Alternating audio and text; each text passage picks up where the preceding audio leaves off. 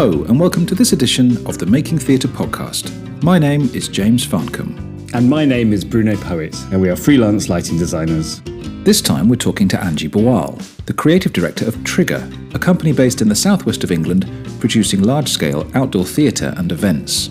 I first encountered Trigger in Plymouth, where I saw an incredible event produced by Angie that we will talk about later. It was fascinating to see the impact of the show on both the audience and the people taking part, and a reminder that you don't need to be in an actual theatre to make great theatre.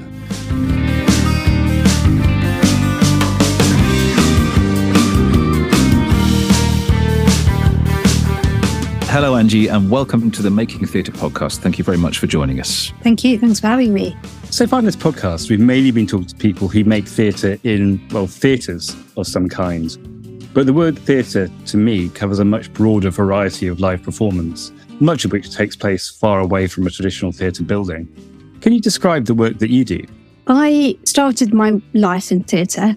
I love the theatre, it's my home and space. But more and more, my work takes place outdoors so we just launched the Hatchling last year, which was a huge puppet dragon that walked the streets of Plymouth. And then she went out to the lighthouse on the Hoe, um, which is on the coastline, and she flew off of the cliffs of Plymouth from Devon to Cornwall with the wingspan of 20 meters. She actually flew. Yeah. So it's puppetry mixed with kite flying, mixed with Eastern and Western mythology. So the whole idea of the dragon uh, is all about for me about those two worlds colliding um, and multiculturalism. So we had 30,000 people who came out. And wow. I'm really interested in other people's thing. So kite flying was one and I started making kites myself and that's how I got interested in that.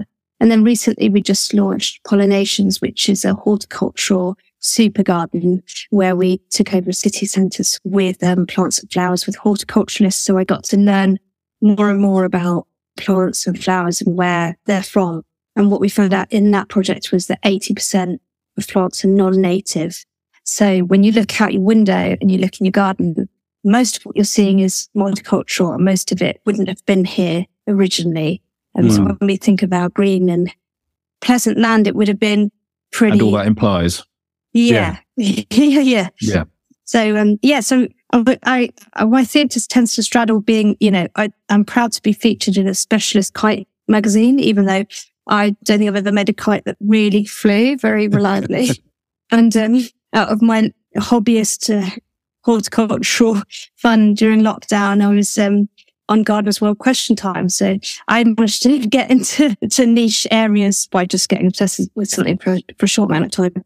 But usually those things are things that lots of people are interested in. Yeah, so yeah. it means that our work is super accessible. And then I do bring in the specialists and then they collaborate with sound designers, theatre designers and all of those th- theatrical ingredients that make worlds feel really exciting. I can see why that's, that's really a, a rich experience for you as an artist, as an individual. But why is free large scale public art a good thing in your view?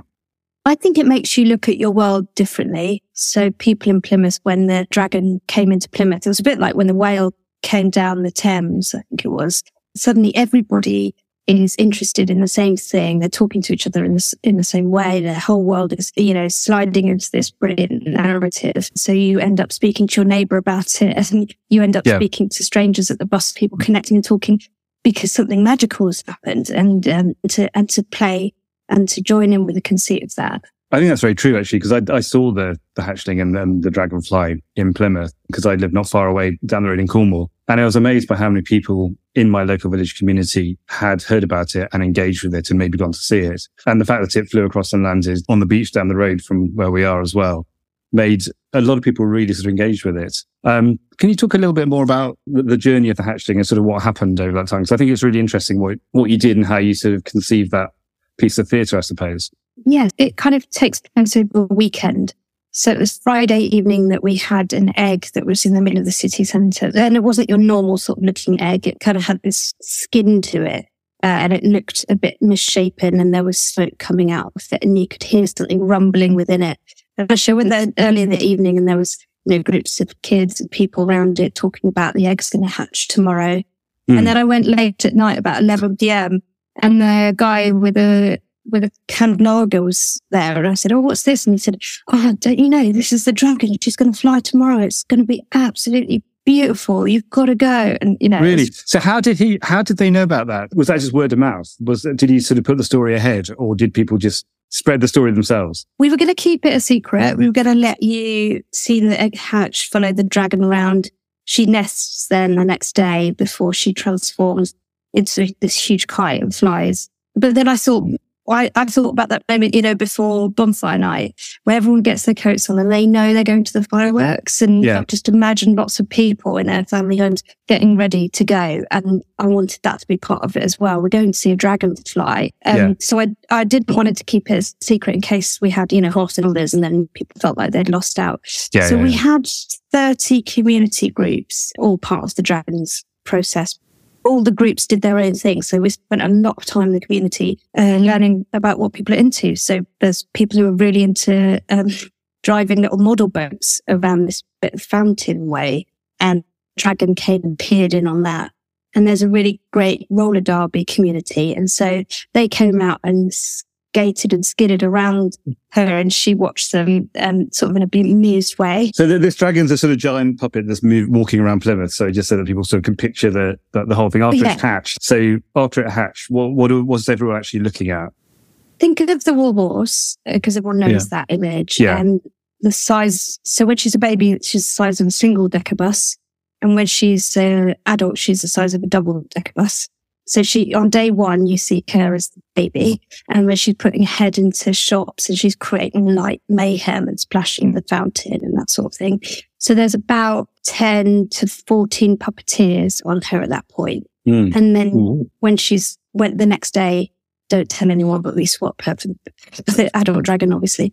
Um, she's got a team of 36 puppeteers constantly rotating in and out, um, using the same methodology that um, Mervyn Millar developed with uh, the Warhorse team when they were making Warhorse. So Mervyn's the director for this. And then that kind of gets bigger when she goes onto her transformation sequence because then you, she joins in with 27 kite flyers.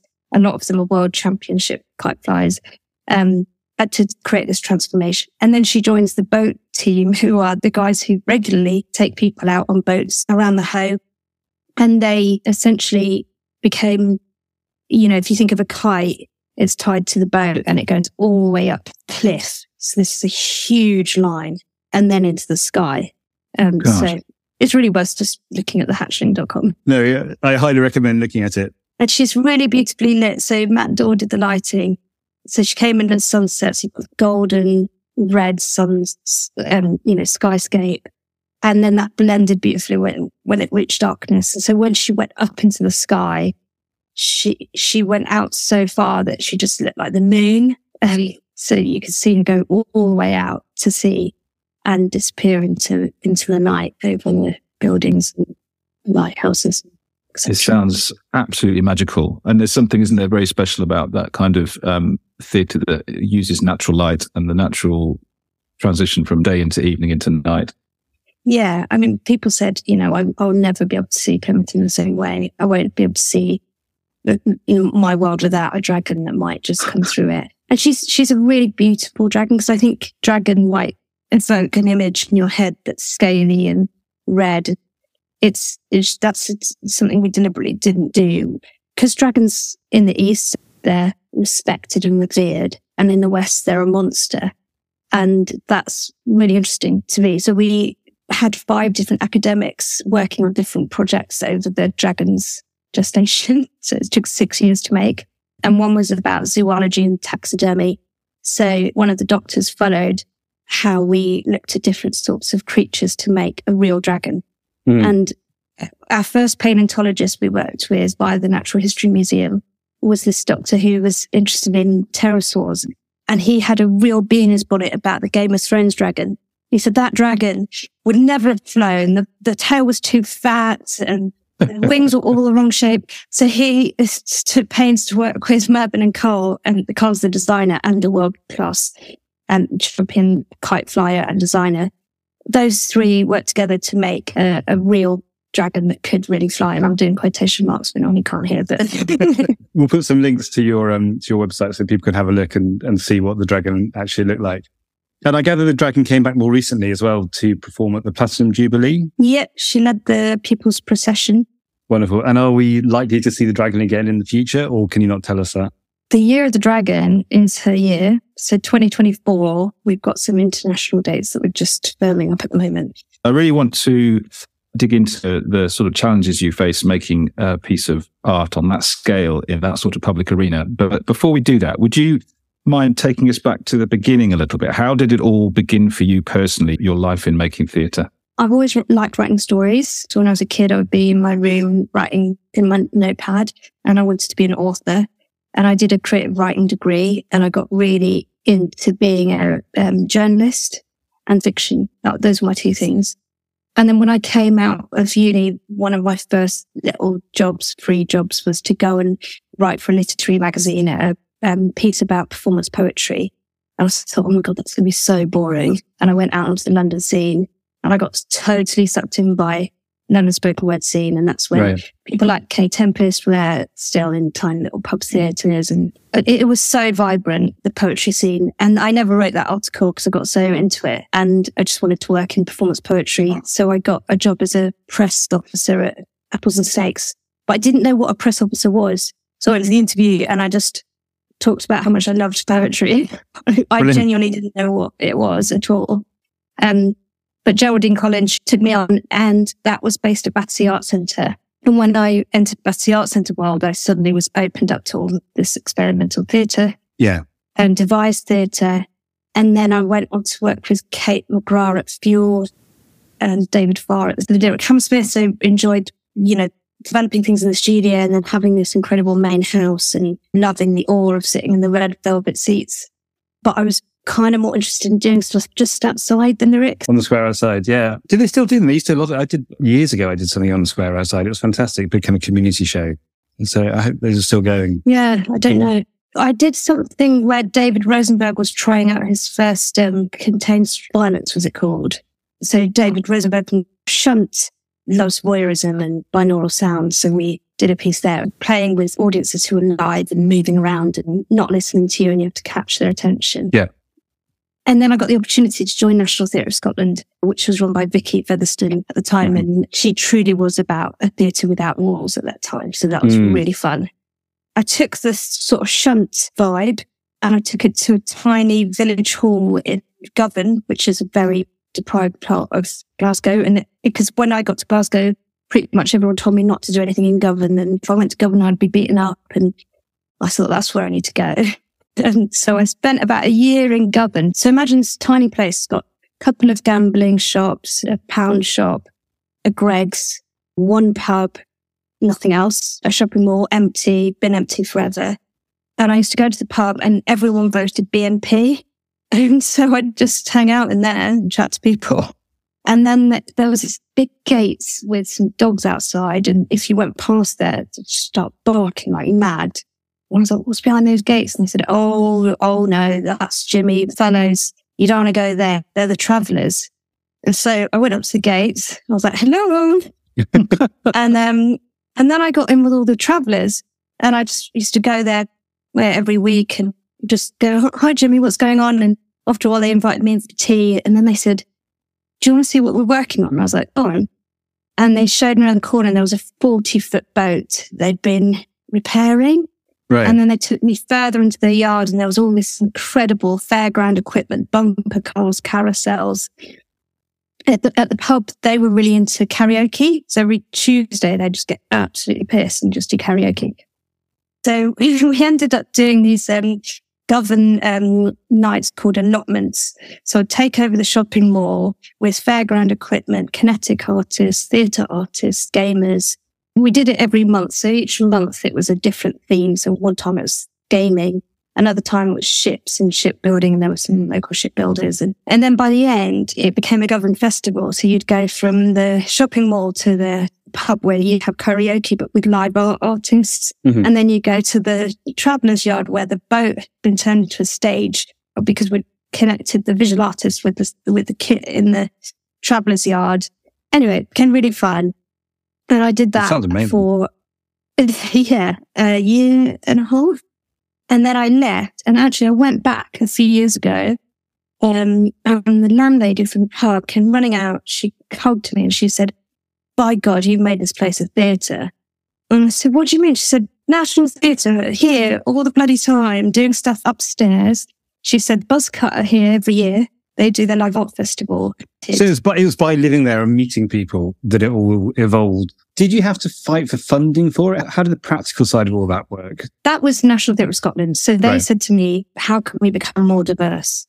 And um, I said in the interview, I said, I'm, I'm an Asian woman and I often get tokenized. And so it's like, oh, so you'll be wanting to make a play about arranged marriage. No, thank you. And so one of the first things that happened to when I joined was that they were siphoning off calls to me that were from Asian people or disabled people. I said, hang on a minute. I want to do a project that talks about true diversity and true integration. Mm. And so they gave me that time and budget to work in that deprived area. And I brought in people like refugee groups, asylum seekers, all different sorts, of people. My point was that you're not creating one thing for one set of people. Yeah. And not everyone was a fan of that. Not everyone thought I did my job the way they thought I was going to do my job, but um, but I did.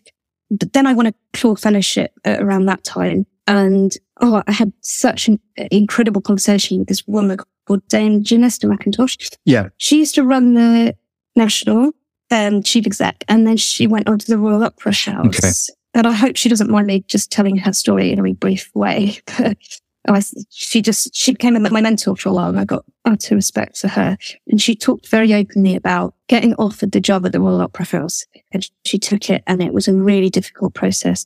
And I think it was around the time there was a fly on the wall about the Opera House as well. The House. Was that Yeah, the, the the- documentary series in the 90s? Yeah. Before the refurbs. Yeah. Okay. So this is like, I'm younger than you guys. So this is all fable to me. So a difficult time. And she left in the end and she had a very bad, um, yeah, negative experience of that. But what she said to us, Claus, at the time was just think about the ladder that you're climbing and make sure you're climbing the right ladder.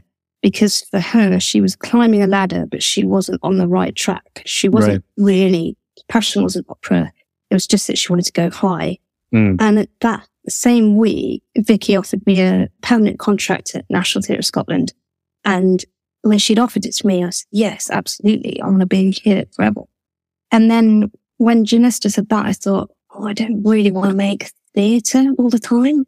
And I don't really want to be constantly, you know, the allotment was criticized for not being theatre enough rather than just on its own merit. Mm. And I also came to terms with this is the National Theatre of Scotland, so they are allowed just to take the theatre. so I shouldn't give them a hard time. I should just part ways now and do what I want to do. And that's when I set up Trigger in 2011. At the time, we called it Cross Art Forum, but really, I'm not bothered about crossing art form. I'm just interested in making stuff for audiences that's super accessible. So you, you, you left National Scotland to set up Trigger. Um, how did you get that company off the ground? How did you begin? So we started off just project grants really um, Hmm. through Creative Scotland. The first project, and actually my favourite project, was called Visit. I was living in a two story tenement building in Glasgow. So, you know, lots of flights of stairs. And the woman I lived next door to was very elderly and I was aware that she couldn't go out. And at that point, I was young. So I was every night I was going to a gig or seeing friends or going to the Hmm. theatre. And I'd have this little guilt. She wasn't doing anything or she could get out. So I wanted to make work for people who were housebound for all sorts of different reasons. And so I had to kind of blag it because I was just, all I'd done is set up a website and, you know, you're not really a company, are you? So I, I went round to people who work with people who are housebound, like Alzheimer's Scotland and the Housing Association. And I'd go in and I'd say, hi, I'm from Trigger. And there was loads of people behind me. And we're doing a project for people who are housebound.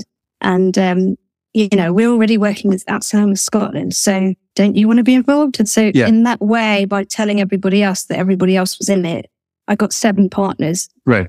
seven organizations to put in three grand each. Brilliant. And then I went to Create Scotland for hundred thousand pounds. They gave it to me, which is great. And then I commissioned seven artists. So Josie Long was one of them, Aidan Moffat, The Frightened Rabbit, really good, brilliant, Mm. top notch artists. Then I met with each of the seven partners and their clients. And I found out more about what they wanted to do and what they were into. Some of them were like, I really want comedy or poetry or whatever. And so that's how I selected the artists. And then the artists became resident with the organization. I mean, they didn't live there, but they really took a deep dive into what it means to be Alzheimer's. Right. So that when Josie did her performance for somebody's living room, she would know that someone with Alzheimer's is going to find it difficult to follow a long form narrative. So she'd Mhm. do something with like lots of callback. We did the most gorgeous piece of work for this woman, Janet's living room. And she, she sat in a chair. She watched musicals all day, but also she couldn't get to the VHS player. So she would be able to watch them and then she'd have to wait. If someone bought some lunch, she might be able to watch the next bit or whatever. So her lifestyle was very boring. Like she, you can imagine she's Yeah. almost chair bound, never mind housebound, and she's living on her own in a, in a flat. So I go around there and she was fairly cheerful, but it was all about her health and what was going to be next. And, and then when Josie came in and just dimmed the lights up and down in the living room, so go dark, light dark, she'd go, Josie Long, welcome to Janet's living room. And Janet invited her neighbors around. So actually it was like quite a cozy living room. And then Josie did all these jokes about the musicals that she knew Janet had been watching because she'd come, come for a visit before her Mhm. performance. And it was just, honestly, now it just gives me tingles. The way that living room absolutely changed and that lifelong memory stayed with that person and it just transformed her space. And people, you know, were like, when are you going to do it again? When are you going to do it again? And there's always that guilt there that I'm not going back to Janet's living room every month. No. But I still think that theatre has that incredible resonance that, that sticks and, and has created some sort of glue within the people in that room Mm. beyond the going. But yeah, that was a beautiful project. That's beautiful story. And also, well done you for getting all that started. That's incredible. The sort of the blagging side of it and the, your sort of Yeah. determination to, to make it happen and to, to make something that can make such a big difference to people. Sounds like you sort of talked it into existence, That's what I do. Yeah, that's exactly what I do. which is really, I mean, that's an amazing skill. It's, it's Yeah. quite a lot of bravery involved in that. Uh, these days, then, now that you're an established company and people obviously you, you have an amazing reputation, uh, are you commissioned? Do people approach you with proposals, say, like the city council says that we would like a dragon to hatch, or do you bring the ideas to, to them? Uh, I bring the ideas and I Yeah. love that you think that we're an established company. You know, two years ago, you would have met me and Natalie, who's on maternity leave, and that would be it here in my living room. So it's been a really long and a lot of talking things into existence. And the hatching, good example of that one, because I went to every artistic director in the country saying, I'm going to make a dragonfly Right. quite a few of them, you know, stifled laughter, which only made me want to do it more. but, um, you know, I talked a million pounds into existence for that project, which, um, which was pretty big for someone who's really, when you've got a company, really all you have is a website and a Companies House thing. And now and again, HMRC say, you really need to do your accounts now. Right, right. um, but yeah, yesterday we got our MPO. Oh, with our national portfolio funding. So we've just entered the portfolio for Arts Council. So Congratulations. now's the birth of us being an established company.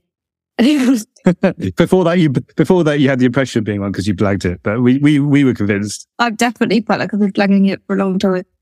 But no, we don't. The short answer is no, we don't get somebody saying, here's some money for something. We're in a better position now. If I go to someone with a flying dragon, they'll say, oh, okay, it's going to be good. And they won't laugh at me. That's, that's the privilege. because you proved it.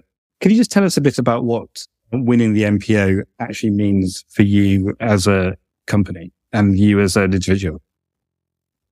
Yeah. I think being part of the national portfolio just as a founding director is quite a big deal. Like to think that you started with a bit of paper, some colored pens probably, and then to get to a point where we've just won uh, £325,000 a year for three years. That's a lot of money and Yeah. that's a lot of safety and that's a lot of being able to just get on with projects and just think about audiences and just go for it. And it suddenly means all the ideas can just tumble and happen.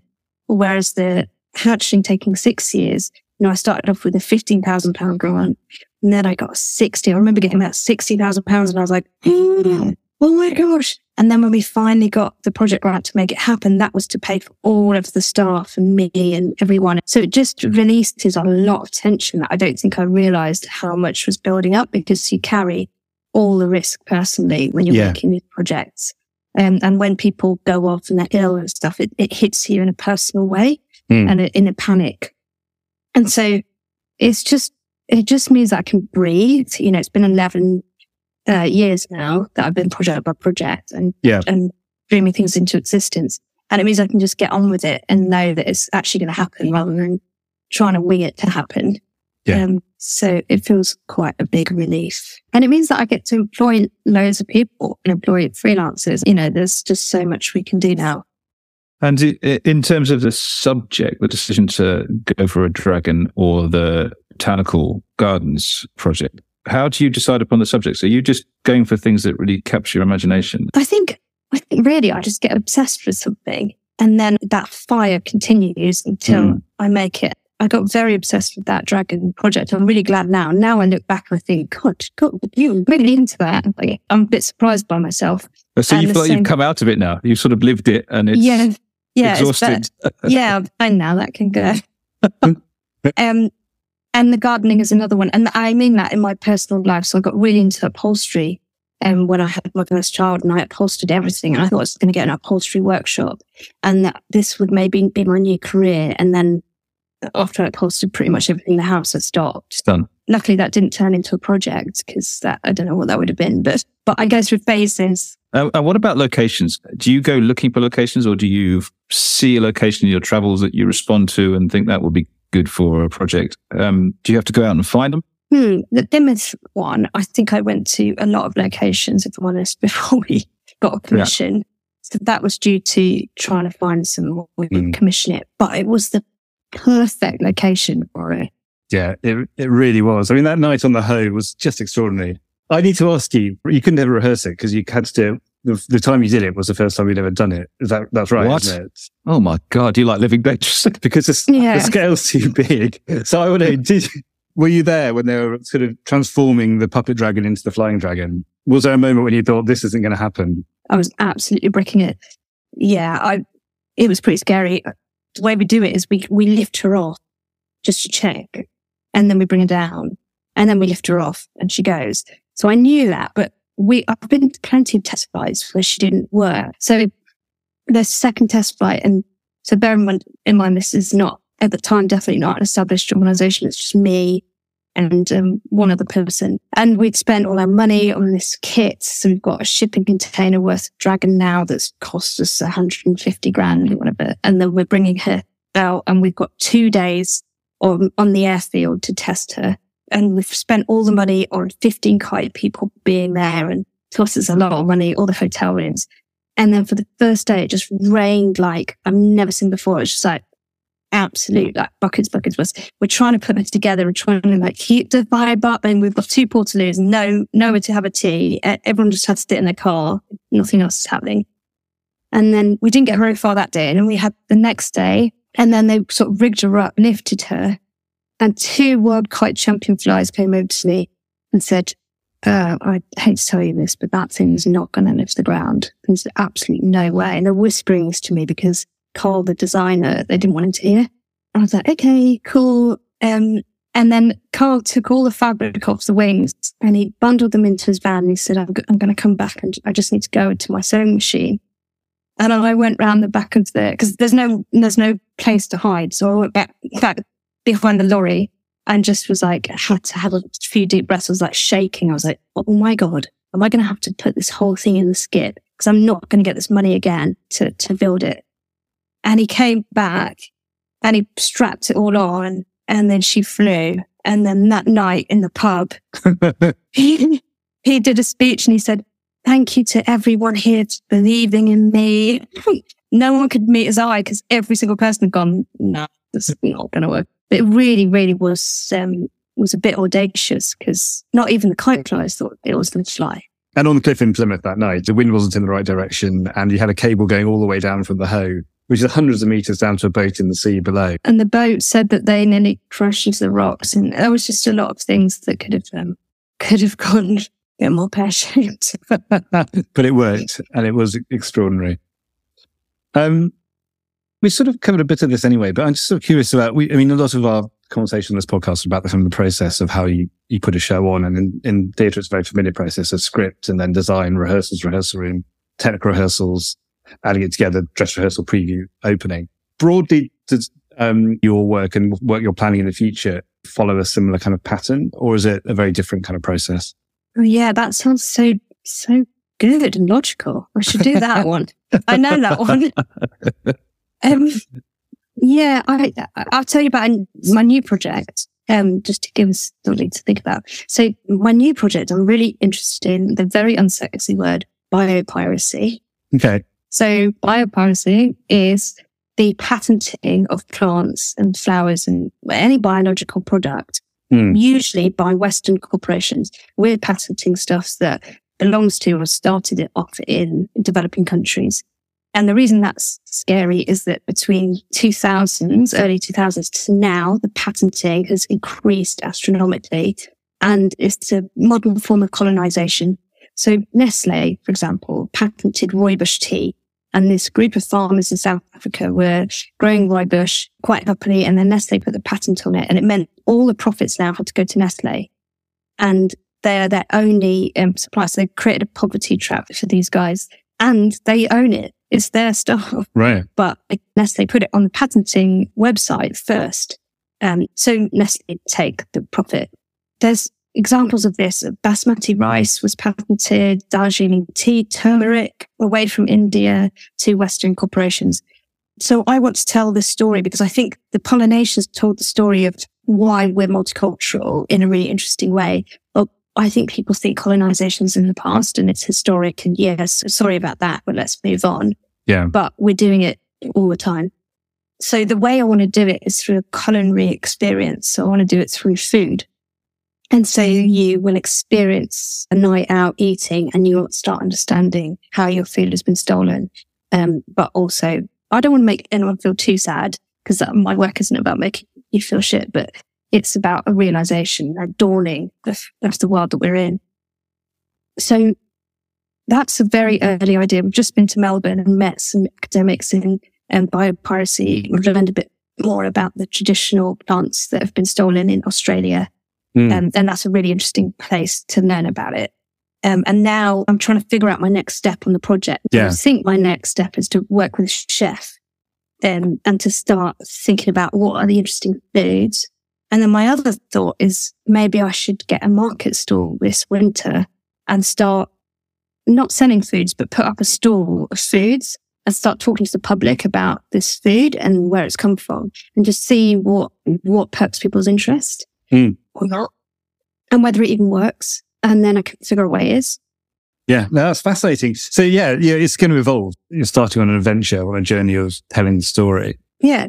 I guess each one is more like a research inquiry Yeah. that's got an open and public outcome. And in doing the research, the project starts to take shape as you go. You might not necessarily know what it is to start with, but it will find its form. Yeah.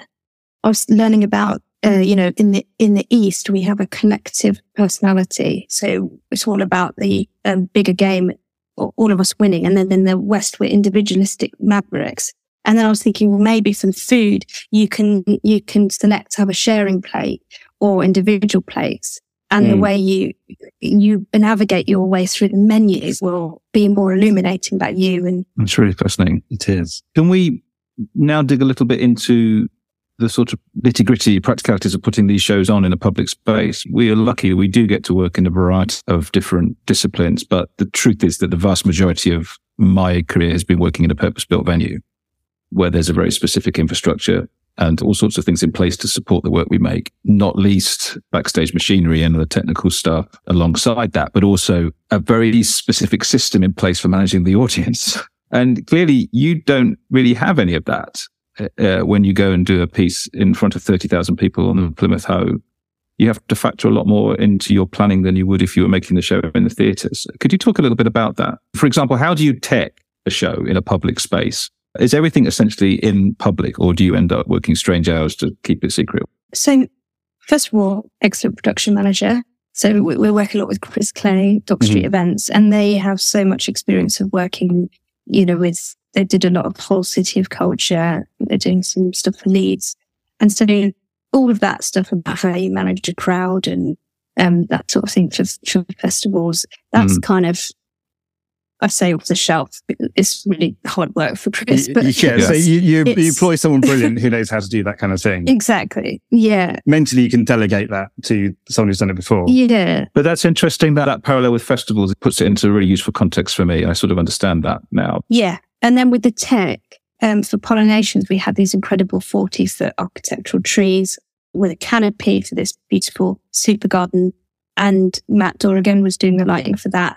And so we had, yeah, it was late in the evening where it could get on the lighting deck and do some of that work. With the hatchling, that had to, Matt had to, I think it was lighting a digger for a while instead of the, the, the just- dragon.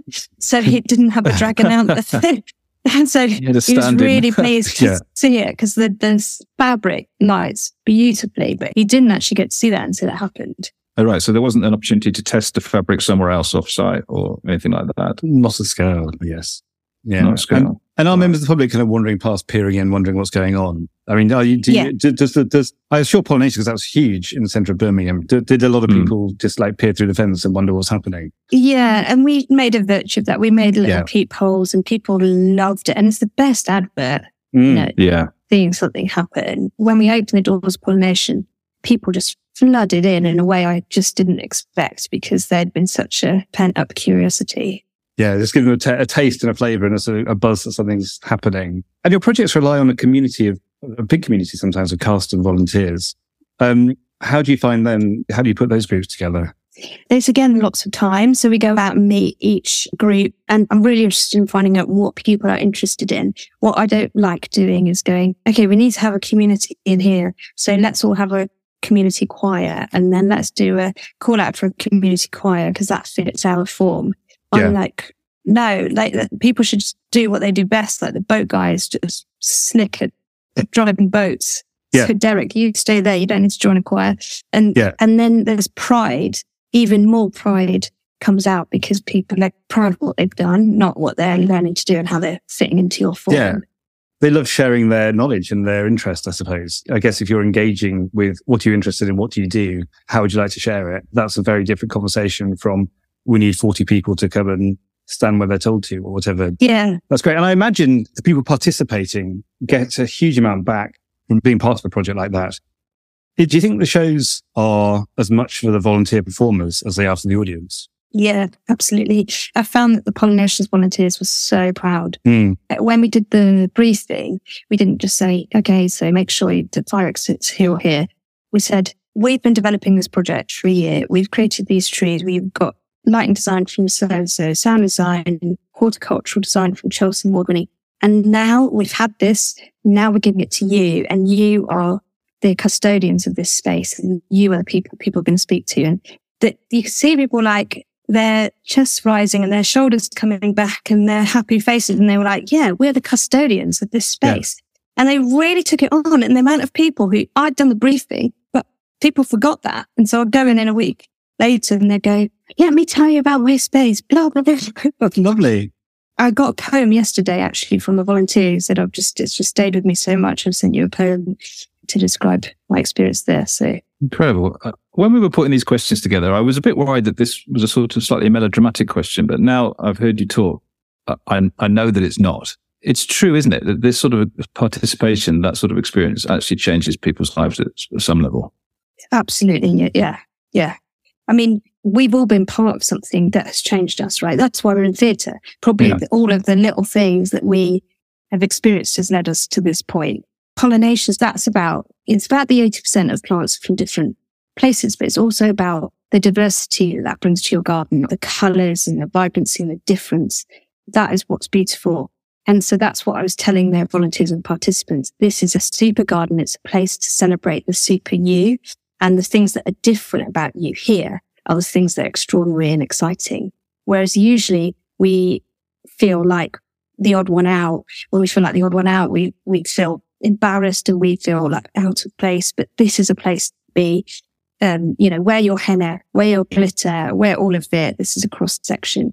And my cousin came and he said, why have you got drag queens with like, you know, sitar players and stuff? And I was like, because here you can be both. You, don't have to not be gay to be Asian or be Asian, not be gay. And he just was like, Oh my gosh, that's really profound. And it was because, you know, he's never openly admitted to his Asian family that he is gay, but these intersections were opening up. And one woman came over to me and she just, we just hugged under the trees and I've never met her before, apart from through the briefings. And she said, you know, I really want my daughter to be proud of being Asian and being British. And, you know, it's our time to parent differently. And it was a really emotional moment. And I just think it unlocks all of these conversations and public spaces and meeting people you haven't met before in this magical place where you can be more emotional than you could be if you're just meeting someone in a cafe. All that hyper realism because there's the music and there's the lights and there's mm. the hmm. flowers and there's this topic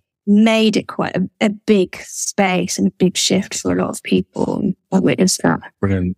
It's clearly was a huge success and it clearly meant a lot to all the people who attended and um, the people who who funded it, were they very positive about the whole thing as well? Yeah. Um, so we, we, we did reach everyone. We said at the beginning, what's your target audience? Everyone and every age, every yeah. type of person. They came. I think we, yeah, I think I'm really proud of it. What they wanted was to, to extend and they wanted to bring it back again yeah. before the um, year ended. And we weren't able to do that just because of logistical reasons. So that was yeah, really yeah. sad. Um, but we will be doing it again. But yeah, and it was great. And the only people who didn't like it, the Daily Mail. Oh, well, you could have probably predicted that before you even started making it, I guess. There's an attitude thing, isn't there, about, say, the Daily Mail in that I don't know what headlines were, but I can imagine it's like, you're wasting money doing all this stuff. What's the point when people are starving? You can see, like, you know, you can see the sort of thing they might say. And I guess in a country of very much diminishing funding, difficult grant applications, and I think a society where value is more often than not measured in financial terms, I suppose. How do you quantify success? How do you get people to cough up the cash to make these events, which are clearly really moving and really important? I'm interested in bringing people together in a really divisive time. Mm. And I think that's probably what funders are interested in as well. And I'm not, yeah. I haven't gone in that direction in order to get funding, but it is one of the biggest problems that we're facing, I think, is that we're in this culture wars. We're left and right that's getting further and further apart from each other. Mm. And I'm trying to create a middle ground. Mm. And I'm also trying to create public space that is improved. So we're really interested by how much the cafe is going to make. And can we make it easier for someone to get to the bar across the road after they've finished up pollination so they can spend some money there and yeah. really benefit those businesses? And we spend time meeting the business improvement district organizations just to, to genuinely uplift them. And, mm. and then when you come out of a project and you can evaluate that well, it helps you get into the next one. Yeah. I mean, do, do you have to put financial value on it in some way? Yeah, we do on the evaluation and we do when we apply for money and things, we'll say, oh, it works out to three pounds a head or whatever. Mm. And, and, you know, your, your point's valid as well. It's about numbers. It's about people numbers. And I don't you know, I don't necessarily think that's a good thing. Some art could be more profound and powerful if you've got smaller numbers. Yeah, well, exactly like what you're describing in Glasgow with, you know, a single performer in someone's room making a profound difference to someone's life. It's, I think it's such a difficult conversation because obviously you need funding to make the whole thing happen. And it's increasingly difficult potentially to, to get that. Well, maybe in the world of the Daily Mail, it's, it's hard to justify spending money on public art, I think. It's really hard. And, you know, you asked me earlier, do I get asked to do any commissions? Not really. Mm. we apply the same as everyone else. Do you find that it's a big part of your job having to defend or justify the work? No, I don't really bother with that. I mean, I've now gone through a couple of rounds of um, trolling, very heavy racist stuff, um, nasty right wing media. The first time I went through it, it really shook me up. And now I consider it part of the work. I'm like, great, I'm doing good work because the right really pissed off. mm. But the middle, the middle is reporting it.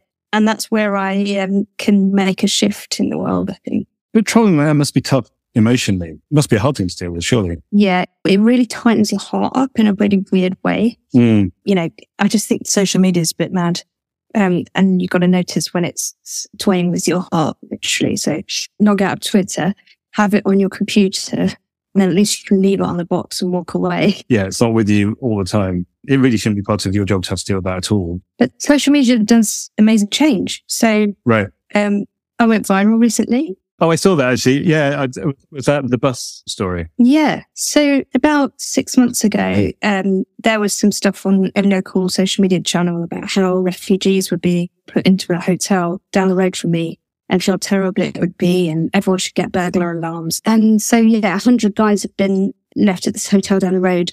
And I saw one of them outside. And so I stopped and I offered him a lift to Bristol. And since then, I've now got a WhatsApp group of 55 refugee guys and another group of residents who are offering car shares.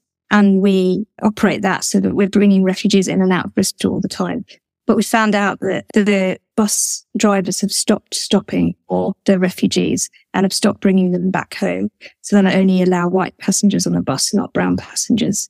And so I took that to the police and the police sided with the bus drivers and said it's their prerogative to do what they want to do. And I said, what if it's racist? And they said, well, it's not a crime. Wow. I spoke to the chief inspector. He also said it's not a crime. And then I took it to Twitter and it absolutely blew up and it's been reported in the Independent, the Guardian, everywhere. And then last week, I just got Stagecoach after a lot of negotiation. I've offered them all free tickets, which is incredible. It's a hundred thousand pounds worth of gift. Um, and there, and other things are happening too. And the whole effort has changed. So it's really useful. Okay. yeah. So you have to take the rock of the smooth to get, yeah, you can get great things out of Twitter as well. So well done. I mean, that's amazing. Yeah. And I think that's turning into some sort of creative project as well. I read recently about some rather unpleasant experiences that performers have had in immersive theatre, specifically related to um, a show by Punchdrunk in New York. And uh, they are now having to make extra provision to keep their performers safe. Is that something you've had to deal with at all or not? We haven't had to deal with that, but we had a drag queen story time programmed for the Pollinations Project. And we realized that there's a lot of drag queen story times getting protests and, and people Mm. shouting outside of them and things like that. So we did put in some provision for um, some support for the person who was doing the project. We had some extra chats with our production team about what we would do if a protest came in, because you do have to let it happen. When you're in a public space, you can't shut the protest down. You essentially have to go with the person's lead who's performing. And then there was a big conversation about whether it's you're making someone hide away Mm. if you take them off stage and the protesters have won and things like that. So it is a bit more exposing doing stuff outside. So yeah, there's things to think about. Mm. Yeah. In the context of the current levelling up that's taking place, I noticed that the company will be based in an old post office in, is it Blagdon Yep. in North Somerset, which sounds idyllic. I'm just wondering, would you mind talking a little bit about what sorts of challenges and benefits you anticipate in being in the centre like Bristol or, or indeed London? I live next door to Blagdon, so I'm in the Mendip Hills right now. And Blagdon is, if you want to imagine what that's like, if you look at the back of the Yeo Valley product, it's right next to that Yeo Valley. And we bought a post office, and so we're converting that. Uh, The place we work in Bristol, to be honest, is it's not like people are coming in and out all of the time, like you might imagine. So I didn't think it would be hugely different. And we're going to be right opposite the community centre and village hall. So we've got really cheap rehearsal space and artistic development space right there on our doorstep. And we've got the local pub and it just feels a bit more wholesome, to be honest, but it's where I live. So it's not, it might look a bit cynical that we're in a leveling up place, but I've been here for um, five years now. For a long time, I've sort of felt like I needed to be in London. And uh, actually, I suppose since pandemic, I've become aware that one doesn't actually have to be. You can do an awful lot from anywhere now, um, and that. But that's partly to do with technology that's advanced, and as a consequence of the pandemic, people's attitudes to that has changed, doesn't it? But increasingly, it feels like there is no real need to be based in a city, uh, other than just proximity to all those theatres, which of course you're not concerned with at all. Exactly. That's why it's really helpful. yeah, I, yeah. I encourage anyone who wants to live a nice rural lifestyle Yeah. uh, to do the odd extraordinary event and yeah. join the outdoors world. Is there a, a subsection of the theatre community that specialises in outdoor stuff? Or do you find that your teams are people from all different walks of theatre? If you think about out- outdoor arts, most people think about juggling, street theatre, outdoor dance. Whereas our work isn't, you know, you can look at the outdoor touring network, but we don't really happily sit in that touring network because not many people would tour Mm. our work. So perhaps it's easier to say that we're placemaking work. That's the sort of thing we do. We do well because we're really interested in those partnerships and community groups and that sort of thing. Mm. Weirdly, the village I live in, um, is about one road long. I share the village with the guy who runs Arcadia. So he has a huge spider that spits fire at um, Glastonbury, and I've got a massive dragon, but neither of which would actually fit in the village. Just need to get them both in the same place one day. That's brilliant. Do you feel you're part of the theatre community? yeah, absolutely. It's a cozy community, isn't it? Yeah, it definitely is. Yeah, we're quite nimble, uh, um, doing lots of different things. And I, and I don't think, you know, what I'm doing is it all lives within the same language. It's not Mm. very far apart. I don't think. I just am more outside than inside.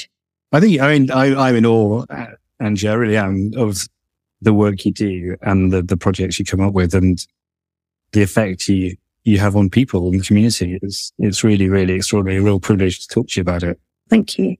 James, do you want to move on to our quick fire round? Are you ready? I don't know what it is, but I'm ready. Angie, when producing a show, what is your favourite tool? Coloured pens. Coloured pens. Coloured pens. Uh, can you name a show that's not one that you've made, but one that's had a profound influence on you? Uh, just the whole Shunt Vaults when it was alive under under bridge. Great. R.I.P. Are you up with the dawn chorus or are you a night owl? Oh, need. Unfortunately, I'm usually up with Dawn Chorus down to my little one. I've got a three and six year old, and I'm not a night owl because I'm scared of the Dawn Chorus. I just live in this fear of both. I remember those days. What's your favourite part of the process of making theatre? Um, well, I love R and D, but when I'm in it, I'm like, I wish I knew what I was doing. And then I love delivery, but then when I'm doing it, I'm like, I miss when it could have been anything. And then I love opening, but I'm genuinely probably shitting myself. and then that first wine after opening is pretty good. So it all comes with a up and Comes down to the wine again, does it? um, of all the roles that are involved in making a show, in your opinion, which is the most underappreciated? I think the production manager, Chris will say, I, I like to throw him a curveball. And I do have the privilege of going, let's make Dragonfly. And then, you, um, you know, watching as Carl and Chris like figure it out. And I Yeah. just sort of give them biscuit and win the money. Yeah, I think I think that's very fair to say. Actually, I think a creative production manager is vital. Absolutely. What do you bring with you to get you through a long show day, a rehearsal day, I suppose I should say? My coffee takeaway cup and chocolate. And finally, pudding or cheese? You've met me at a very interesting time because I think I'm turning from pudding to cheese. Oh, I, my, my planet's changed and I'm just, I've, I've turned 40. So yeah, I'm, going to cheese now. And I'm saying it publicly for the first time. Wow, cheese! I'm listening to cheese publicly. I suppose you're not that far from cheddar, are you? yeah, it's true. So James has been carrying around a suspiciously large rucksack filled with clanky bottles. He's now sitting cross-legged on the grass, setting up some kind of impromptu bar. Having realised he forgot the corkscrew, he'd managed to blag one from a fellow audience member, and is now trying to rustle up something that will do for glasses. Um, what will you have? Um, I'm, ha- if we're in a summertime situation, Prosecco, because I can drink that for ages. Uh, gin, gin tea, you got that, James? uh, or I have a beer. It's got I- pale ale. yes, we can say what we like. To be honest, I drink a lot of drinks. James got a big rucksack, you'll be fine. Thank you, Angie. That was wonderful. Yeah, fantastic. So great to talk to you. Um, yeah, it's Yeah. really nice. very good. I can do the school run now.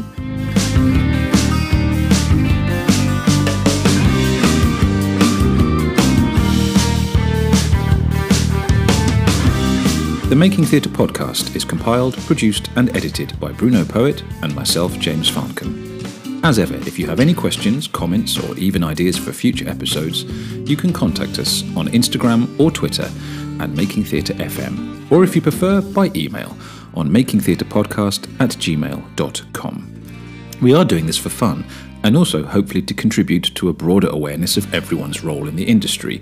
So we do all the hard work, all you have to do is spread the word and take a moment to leave us a glowing review on your favourite podcast platform. Seems like a pretty good deal to me, and we'll be very grateful. Until next time, thanks for listening, and goodbye. Goodbye.